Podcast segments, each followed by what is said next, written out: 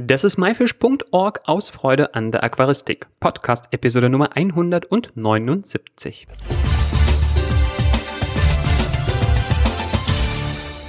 Hi, mein Name ist Joris Jutjajews und danke, dass du heute wieder dabei bist. In dieser Episode haben wir wieder Adri Baumann zu Gast, einen der bekanntesten deutschen Aquascaper und Gewinner zahlreicher Wettbewerbe. Doch heute geht es nicht ums Aquascaping, sondern es geht um Biorbs. Biorbs, das sind runde Pflanzenterrarien mit einer 360-Grad-Sicht, bei denen die notwendige Technik unsichtbar versteckt wurde. Diese eignen sich wunderbar, um exotische und sogar Aquarienpflanzen als eine Art Wabicusa Emers zu halten. Außerdem können unter bestimmten Voraussetzungen sogar kleine Amphibien und Insekten im Biorb gepflegt werden.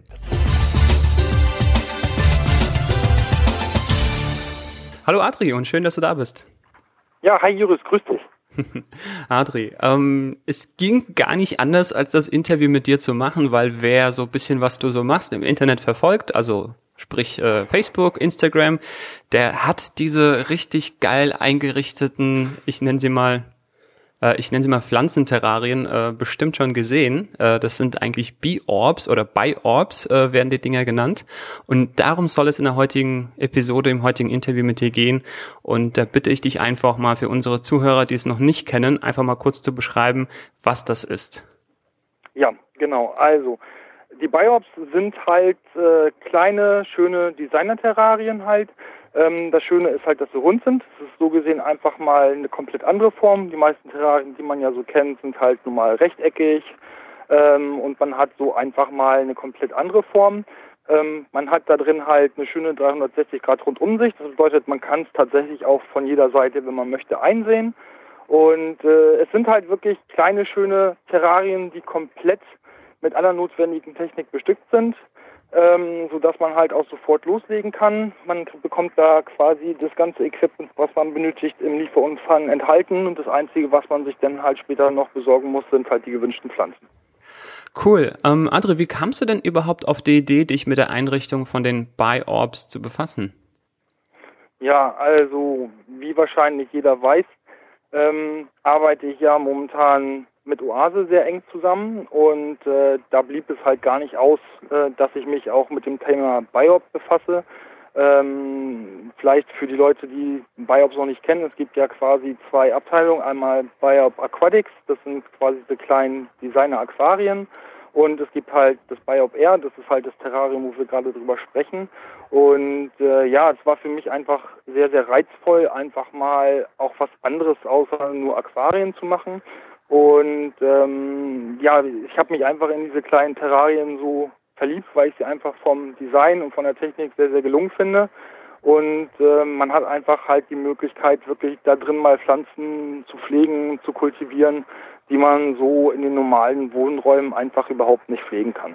Ja, ich will hier vielleicht nochmal kurz für unseren Zuhörer äh, deinen Hintergrund erklären. Du bist, ja, also wie ich eingangs auch erzählt habe, äh, einer der bekanntesten deutschen Aquascaper, hast auch schon viele Wettbewerbe gewonnen, aber nicht nur Aquascaping, sondern auch Terrascaping, also Terrarien ist immer so, ja, weiß ich nicht, äh, ja, so, so, so ein Ding gewesen, was du gemacht hast und auch da sehr, sehr erfolgreich. Und ich glaube, daher äh, war es auch naheliegend, den BioOrb oder BioOrb eher sozusagen dafür zu verwenden.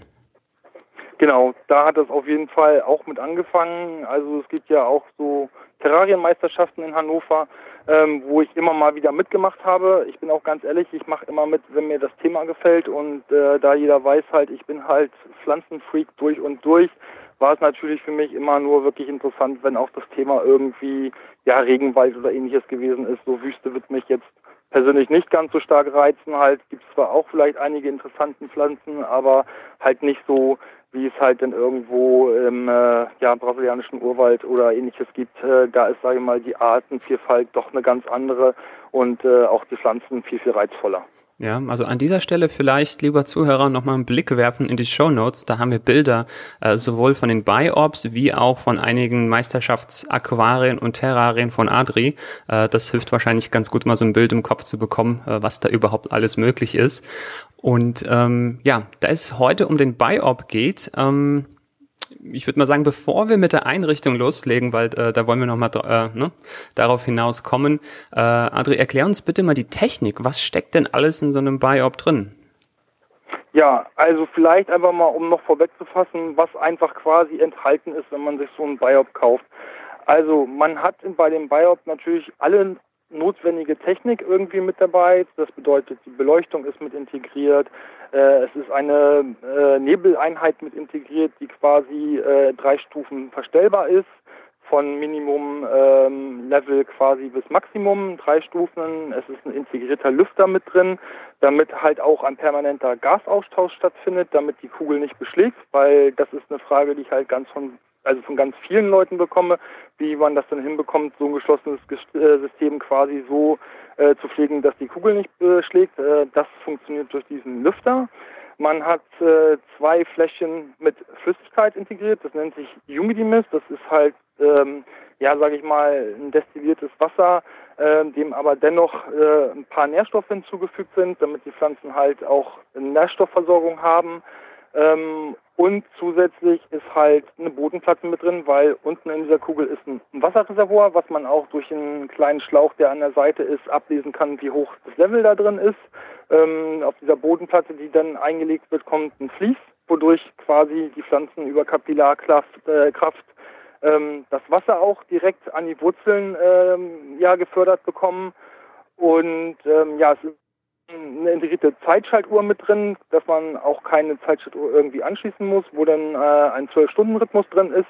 Ähm, das ist dann einfach so, dass sich morgens quasi die, äh, die Kugel äh, über eine halbe Stunde die LED-Beleuchtung hochdimmt, bis das dann volle Leistung hat. Und abends, wenn diese zwölf Stunden rum sind, dimmt es sich eine halbe Stunde lang runter und dann ist es wieder aus. Ähm, zusätzlich ist noch quasi ein Block äh, von sogenannten Kompost, das ist eine Kokosfasererde äh, mit integriert, die dann halt natürlich auch keimfrei, äh, parasitenfrei und frei von irgendwelchen Keimen ist, damit da auch nichts äh, irgendwie aufblüht oder wächst, was ungewünscht ist. Und äh, somit kann man halt wirklich mit diesem Komplettset, was alles da drin ist, äh, integriert ist, sofort starten. Ähm, man braucht dann halt nur noch quasi Deko-Elemente und Pflanzen. Ja, das ist ein rundum sorglos Paket und ähm, klingt auch alles äh, durchdacht, soweit ich das beurteilen kann. Nämlich mit der Versorgung vom Wasser von unten, das ist für Grundwasser und äh, mit dem Nebler, das ist wie so ein ja, Niederschlag, also wie Regen. Äh, das heißt, ich muss es dann vielleicht auch gar nicht sprühen. Das heißt, das ist so ein autarkes System sozusagen. Genau, es ist ziemlich autark tatsächlich, ähm, wobei ich trotzdem jedem empfehlen würde, ähm, das Biop mindestens ein bis zweimal die Woche schon gut zu besprühen. Ähm, einfach halt, ähm, um quasi dann diesen Regen halt doch vielleicht noch ein bisschen besser zu simulieren, äh, zu simulieren und äh, auch Pflanzen wie zum Beispiel Moose oder A, solche Geschichten, die müssen doch von Zeit zu Zeit einmal richtig nass getränkt werden, ähm, damit sie auch wirklich am Leben bleiben. Da reicht zum Teil der Nebel leider nicht ganz aus, weil es halt doch immer nur relativ kurze Intervalle sind, dass der Nebel runterkommt. Und äh, von daher würde ich einfach jedem empfehlen, das so zu machen. Wer es noch ein bisschen besser machen möchte oder automatisieren möchte, der kann zum Beispiel auch eine kleine äh, Beregnungsanlage mit einbauen. Ähm, das habe ich selber auch schon bei mir zu Hause gemacht. Ist ganz minimaler Aufwand, geht ganz einfach und äh, stört auch überhaupt nicht. Ja, also man spielt dann vielleicht so ein bisschen den menschlichen Monsunregen, wenn man das einmal im Monat so richtig äh, besprüht. Genau. Ja. Adri, ähm, ja, jetzt haben wir die technische Seite erfasst. Wie wissen, wie das Ganze aussieht, was alles in der Box ist und ja, was kann man jetzt alles damit machen? Also im Sinne ja. von, ich habe gesagt, ne, eingangs, dass man so ein Pflanzenterrarium äh, das nutzen kann, vielleicht sogar mit äh, kleinen Tieren oder sowas. Ähm, geh doch mal bitte darauf ein. Ja, also es ist tatsächlich konzipiert eigentlich äh, nahezu ausschließlich für Pflanzen, bin ich ganz ehrlich. Ähm, es können einfach Pflanzen gepflegt werden, wie ich schon vorab gesagt äh, irgendwie angesprochen habe, die halt so, sage ich mal, im normalen Wohnraum nicht zu pflegen sind. Ähm, zum Beispiel wunderbar gehen fleischfressende Pflanzen, die halt schon, sage ich mal, äh, doch auch eine recht hohe Luftfeuchtigkeit benötigen, die halt in dem Biop gegeben ist. Ähm, es funktioniert wunderbar, sage ich mal, natürlich mit äh, kleinen Zwergorchideen etc., die halt eine hohe Luftfeuchtigkeit benötigen, die halt wirklich ähm, ja im Urwald zum Teil auf Bäumen wachsen halt. Also es Leute, die werden gar nicht richtig eingepflanzt. Die setzt man zum Beispiel als Aufsitzerpflanzen auf Hölzer oder steckt sie irgendwo in eine Felsspalte rein. Ähm, wunderbar funktionieren auch kleine Bromelien der Gattung Neoregelia, ähm, die relativ klein bleiben, ähm, verschiedene kleinbleibende Fahne, äh, Moose, bis hin zu auch verschiedenen äh, Wasserpflanzen, wo ich jetzt zum Beispiel sehr gute Erfahrungen mitgemacht habe, ist halt alles, was Anubienartig ist, äh, Bucephalandra funktioniert sehr, sehr gut, Kryptokorin äh, verschiedene Sorten. Ähm, und das ist natürlich auch noch ein Punkt, den ich mal versuchen werde, ähm, inwiefern sich das Ganze auch wirklich als Wabicusa eventuell eignet. Also sprich, dass man auch wirklich mit Pflanzen wie Hemianthus, äh, wie Monte Carlo arbeitet oder anderen verschiedenen Pflanzen. Ähm, das muss ich allerdings tatsächlich wirklich nochmal ausprobieren, kommt aber auch irgendwann in Zukunft. Aber es ist halt wirklich halt, sage ich mal, wirklich für schöne, ja, ähm, Urwaldpflanzen geeignet, die halt wirklich so nicht einfach äh, irgendwo auf dem Fensterbrett zu kultivieren sind. Und zum Punkt Tiere sage ich einfach, es geht Tiere drin zu halten, es ist aber nicht unbedingt darauf ausgelegt. Ähm, es gibt verschiedene kleinbleibende Pfeilgiftfrösche der Gattung Ranitomea, die werden maximal äh, zwei bis drei Zentimeter groß. Ähm, viel größere Tiere würde ich auch nicht einsetzen. Wobei es da ganz wichtig ist, dass halt einfach die Raumtemperatur passt. Äh, denn das Biop verfügt leider über keine Heizquelle. Das bedeutet, ähm, ein Heizkabel von unten wird auch nicht viel bringen, weil die Tiere brauchen hohe Wärme quasi in der ganzen Kugel überall und nicht am Boden, denn sie halten sich nahezu nicht am Boden auf. Die sind halt meistens irgendwo in den Pflanzen oder irgendwo ähm, auf den Hölzern am rumklettern, da es halt Baumsteigerfrösche sind. Und ähm, von daher muss man dann, wenn man sowas pflegen möchte, drin wirklich dafür sorgen, dass die Raumtemperatur passt. Ähm, es gibt verschiedene kleine Insekten, die man wunderbar drin halten kann. Da sollte man natürlich darauf achten, dass man dann nicht unbedingt äh, Insekten hält, die sich an den Pflanzen vergreifen. Ähm, da muss man einfach dann ein bisschen drauf achten. Und ähm, ja, eventuell auch solche Tiere wie zum Beispiel Vampirkrabben oder ähnliches, wo man dann natürlich dafür sorgen muss, dass man auch einen ausreichend großen Wasserteil irgendwie mit einbaut. Das sind so Tiere, wo ich sage, die würden dort tatsächlich funktionieren unter den gewissen Umständen, dass man halt wirklich ähm, achtet, was halt für Bedürfnisse dann auf äh, den Halter auch zukommen, dass diese danach auch wirklich äh, realisiert werden können. Ähm, und ansonsten, wenn man sagt, das ist es nicht, ist es auf jeden Fall äh, ein wunderschöner Blickfang um einfach wirklich Pflanzen zu pflegen, die man so nicht pflegen könnte. Ja, also ich würde sagen, hier im Zweifelsfall nochmal Fachliteratur angucken und Tiere, die ja. in ähnlich großen äh, Terrarien auch gehalten werden können, da ist es wahrscheinlich äh, ja auch möglich, sie in so einem Biorb zu halten. Ähm, kannst du vielleicht nochmal kurz was zu der Größe des Biorbs sagen? Ja, also es ist eine Kugel mit einem 50, äh, 50 Zentimeter äh, Durchmesser, also ist gar nicht so klein ähm, viele Terrarien für viele Tiere sind oft bedeutend kleiner. Ähm, auch zum Beispiel vielleicht, wie viele sagen, Mensch, wie kann man da was Rundes nehmen, weil, ich weiß ja selber, äh, in der Aquaristik äh, ist eine Kugel natürlich ganz schlimm für Fische, weil Fische einen ganz anderen Orientierungssinn haben. Das trifft zum Beispiel auf Frösche oder Insekten überhaupt nicht zu, weil die sich natürlich nicht wie ein Fisch über das Seitenlinienorgan orientieren äh, und da vielleicht in Kugel halt wirklich sage ich mal, mehr oder weniger verrückt werden, weil sie immer nur im Kreis irgendwie schwimmen. Ähm, das ist mit solchen Tieren nicht zu erwarten. Das ist auch kein Problem. Also bedeutet, das äh, ist nicht irgendwie, äh, dass es nicht artgerecht ist. Das funktioniert sehr wohl auch in runden Behältern. Und äh, ja, ich finde es einfach halt ganz schön, weil man halt einfach wirklich mal eine komplett andere Form hat. Lass uns weitermachen und zwar mit der Einrichtung eines Biorbs. Wie geht man dabei vor? Ja, also an sich ist es nichts anderes als beim Aquascaping auch. Also bei mir ist es mal halt so, ich mache mir vorher so ein bisschen einen Plan, was ich gerne quasi realisieren möchte, ähm, welche Pflanzen ich nachher pflegen möchte. Ähm, und dann gehe ich halt auch tatsächlich daran halt natürlich mir ein schönes Hardscape zusammenzustellen. Da muss man natürlich ein bisschen drauf achten. Die Öffnung oben beim Biop ist natürlich recht begrenzt. Also das bedeutet, man bekommt da jetzt nicht großartig irgendwas Sperriges rein. Wenn man natürlich da irgendwie ja irgendwie die Illusion einer größeren Wurzel realisieren möchte, ist es halt wie beim Aquascaping auch, man setzt viele kleine Stücke zusammen, die nachher so ausschauen. Aber von den Materialien kann man nahezu auch alles verwenden. Ähm, hier kann man auch wunderbar tatsächlich Hölzer oder ähnliches aus dem Wald irgendwie sich organisieren, die schön aussehen, wo vielleicht auch schon Moose richtig drauf festgewachsen sind. Das funktioniert wirklich sehr, sehr gut.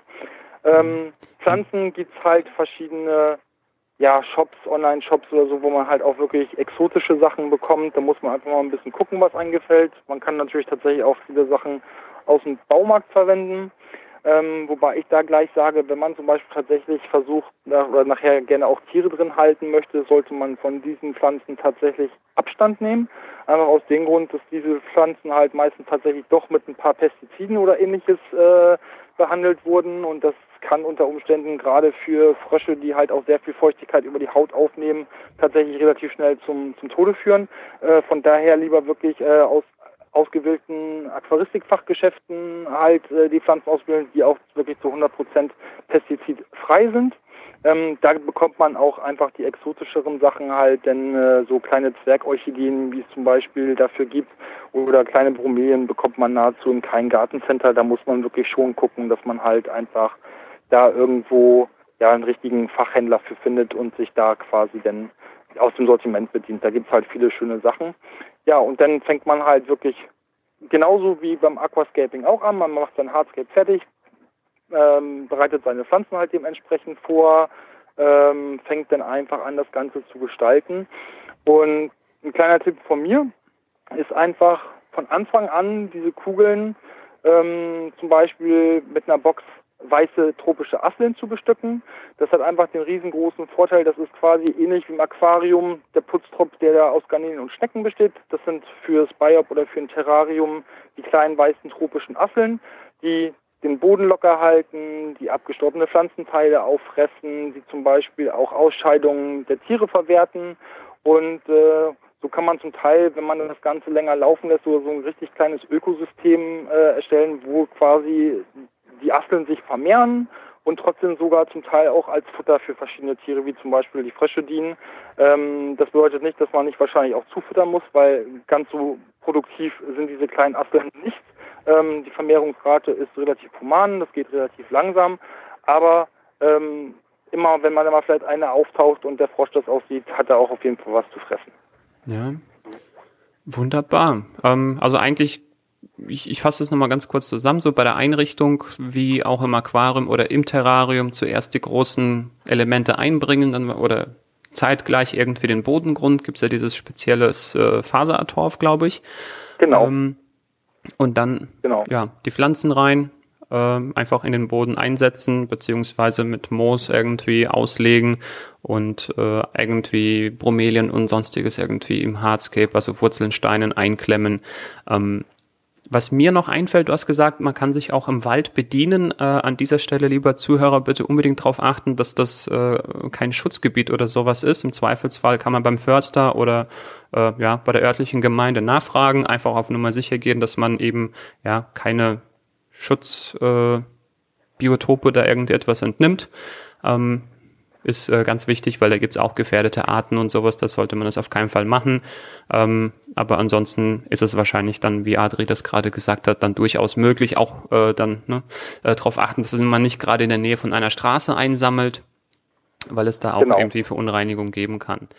Genau, also Moose zum Beispiel auch, äh, wenn man, das ist tatsächlich so, wie du schon sagst, von wegen Moose sind natürlich eigentlich nahezu alle unter Naturschutz, ähm, aber man kann zum Beispiel auch in tatsächlich vielen Blumengeschäften oder ähnliches äh, Moos bekommen. Die bekommen das halt legal von äh, Leuten, die das halt quasi ernten dürfen äh, oder tatsächlich auch äh, selber irgendwie anpflanzen. Ähm, das ist letztendlich das gleiche Moos, was auch in den Wäldern wächst. Allerdings ist es da halt legal, da braucht man dann keine Angst zu haben. Und da kann man dann tatsächlich äh, Moosplatten kaufen. Ähm, man kann es allerdings auch tatsächlich im Terroristikbedarf äh, verschiedene Moose sich organisieren, halt, die sehr gut haltbar sind. Also da findet man auf jeden Fall was. Ja, also ich glaube überhaupt das Thema Naturentnahmen, äh, so jetzt in heimischen Wäldern, sei es Pflanzen, Hardscape oder Pflanzen, ist ein bisschen heikles Thema, weil wir haben auch viele äh, ne, äh, Bereiche, die bei uns geschützt sind. Äh, von daher, ähm, um da nochmal sicher zu gehen, wie Adri gerade richtig gesagt hat, lieber aus dem Fachhandel etwas nehmen und nicht einfach der Natur entnehmen. Aber vielleicht können wir da auch einen Spezialisten in einem folgenden Interview äh, ja, dazu befragen, äh, wo das denn vielleicht gehen würde und unter welchen Voraussetzungen. Äh, ich vermute mal, wenn man einen Förster fragt und er sagt, hier von diesen Baumstämmen, die jetzt eh irgendwie geschlagen wurden äh, und man hat da quasi so eine Art dann Genehmigung, dann würde das gehen, äh, aber auf eigene Faust dann besser nicht machen. Genau, stimme ja. ich genauso zu. Ja. Adri, ich glaube, damit haben wir hier eine runde Sache. Wir haben über die Einrichtung gesprochen, über die Technik, äh, mögliche Tiere und die dafür notwendigen Voraussetzungen. Ähm, was noch ein bisschen fehlt, ist die Pflege. Da hast du schon gesagt, einmal im Monat kräftig sprühen. Ich nehme stark an, diese Wasserbehälter nachfüllen. Muss man denn sonst etwas machen? Ja, also sprühen ähm, tatsächlich öfter, nicht einmal im Monat, sondern wirklich mindestens einmal die Woche. Ähm, der Behälter oben für den Nebler, natürlich den immer kontrollieren. Ähm, wie oft dieser Nebler losgeht, der misst ja, wie gesagt, also die Technik permanent halt die Luftfeuchtigkeit. Äh, das ist ein Intervall quasi, dass das automatisch ausgelöst wird. Ähm, das kann halt unter Umständen, wenn man eine relativ trockene äh, Raumluft hat, sein, dass der Nebler relativ oft auslöst. Wenn man eh schon eine etwas höhere Luftfeuchtigkeit hat, ist das dementsprechend weniger. Ähm, diesen Behälter sollte man tatsächlich äh, am besten mindestens alle drei bis vier Tage mal kontrollieren, um zu gucken, ob man das nachfüllen soll.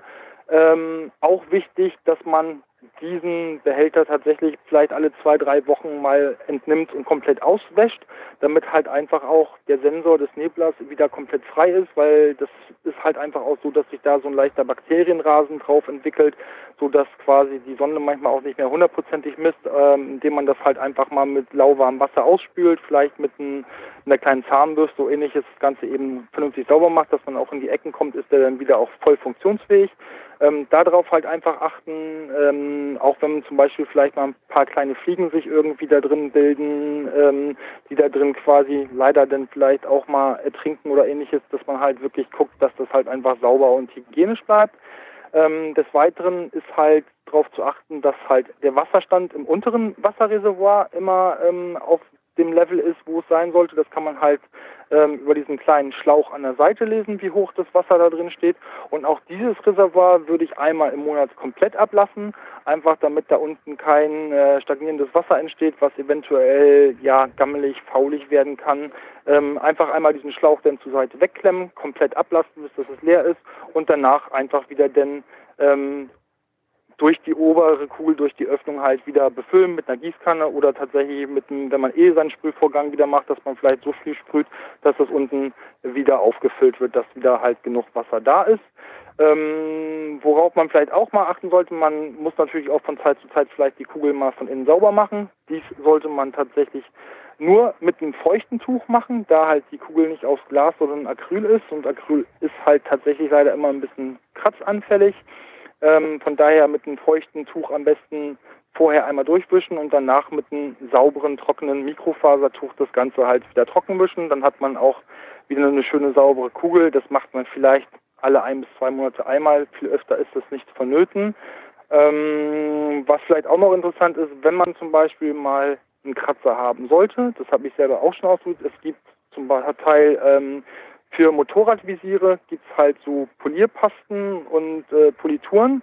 Da kriegt man tatsächlich auch Kratzer wieder sehr gut mit entfernt. Also das ist einfach mal als kleiner Tipp von meiner Seite. Wenn da ein Kratzer drin ist, nicht gleich verzweifeln. Einfach mal im Baumarkt oder im ja, Kfz-Bedarf mal gucken, ob es sowas gibt. Und da bekommt man das sehr gut wieder weg.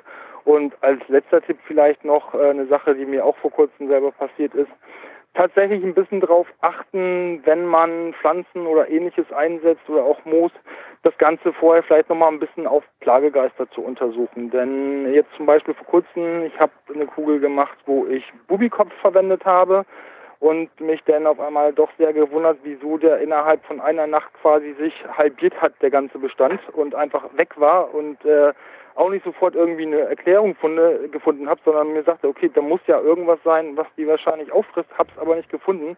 Und es waren dann letztendlich äh, vier Raupen, die drin waren, die genau exakt das gleiche Grün wie der Bubikopf hatten, also wirklich absolute Tarnfarbe hatten und ich wirklich nur durch Zufall äh, diese entdeckt habe, dass sie sich bewegt haben und äh, somit dann halt quasi den Versuch, äh, Verursacher dafür gefunden habe. Also einfach mal darauf achten, dass man sich keine Raupen und keine Schnecken vor allen Dingen mit einschleppt, ähm, denn die können je nachdem ähm, ja so einen Pflanzenbestand relativ schnell dezimieren.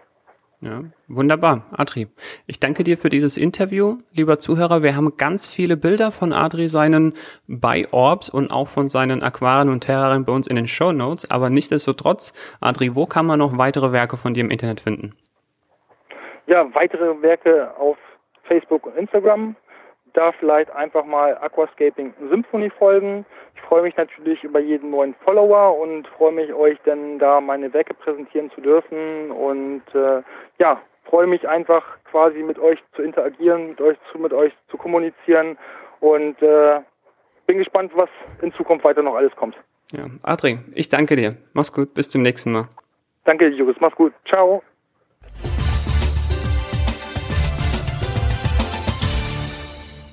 Das war das Interview mit Adri Baumann zum Thema BuyOrb. Die Shownotes zu dieser Episode mit allen Bildern und Links findest du wie immer unter www.my-fish.org-episode 179.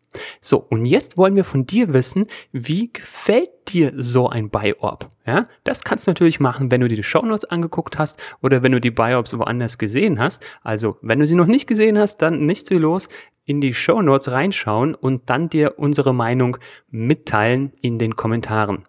Das war myfish.org aus Freude an der Aquaristik. Vielen Dank fürs Mitmachen. Tschüss und bis zum nächsten Mal. Dein Juris.